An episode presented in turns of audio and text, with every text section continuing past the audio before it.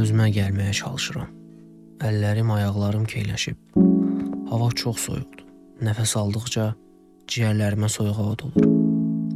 Yerdə donmuş qarı hiss edirəm. Gözlərim çətinliklə açılır. Yuxarıda rənglər görünür. Görüntü bulanıqdır. Yeni-yeni oyanıram.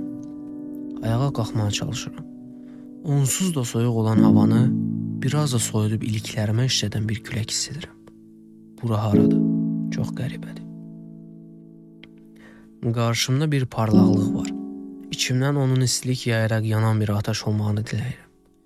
Aramızda 200 metr olar. Hava qaranlıqdır.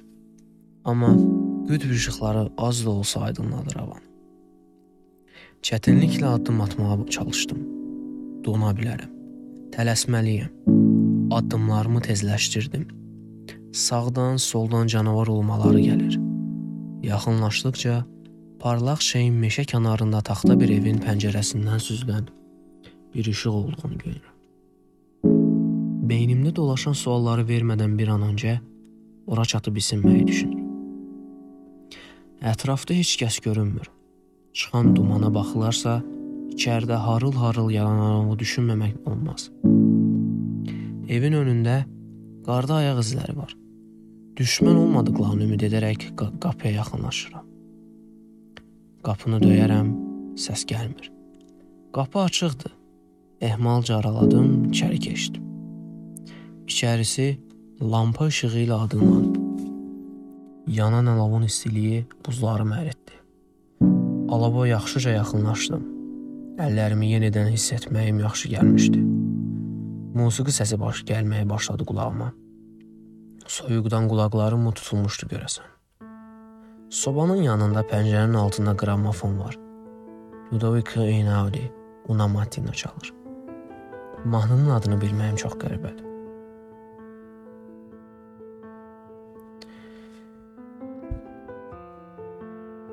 Sobaya odun atıb oturduğum yerdən qalxdım. Xoş taxta qoxusu bürümüşdü ətrafı. Otağın sağında, pəncərə altında yan-yana iki yataq var idi. Yəqin iki nəfərdilər deyə düşündüm. Yatağın yanında balaca bir şkaf var. Üstündə bir neçə kitab görünür.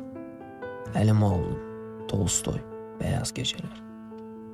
Köhnə, amma xoş kitab qoxusu ağlımda bəzi xatirələri canlandırdı. Kitabın arasından bir şəkil düşdü. Yerdən götürmək üçün əyləndə şəkilli özümü gördüm.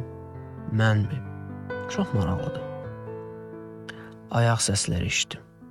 Tez şəkli kitab arasına yerləşdirdim, kitabı yerinə qoydum. Özümü hazırladım.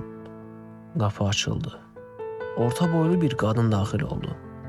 Saç rəngini seçmək çətin idi. Şabaldı ola bilərdi. Gözəl üzünü mənə çevirdi. Baxışları insanın içinə işləyir. Kiçik bir gülüş atıb paltosunu çıxarmağa başladı. Məni tanıyırdımı? Bu necə ola bilərdi axı? Və dedi: "İşin niyə uzun çəkdi? Narahat olmuşdum." Mən, mən, mən, mən bilmirəm. Başım qarışdı. Dilim dolaşdı. Nə deyəcəyimi bilmədim. Yeməyimiz azalıb. Buzlar əriyənə qədər idarə etməliyik. Hə, hə, hə, yaxşı. Özümü topladım. Ağlımda dolaşan sözlərdən doğru olanları seçməyə çalışdım. Mən hardayam? Bu necə sualdır? Yenə həmişəki kimi yaddaşını itirmə oyunu oynayırsan? Oyunmu? Nə oyunu? Həmişəki kimi?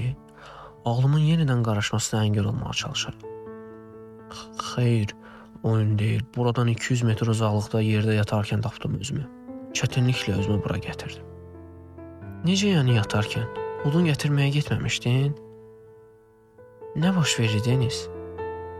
Anlaya bilmirəm. Heç nə xatırlamıram.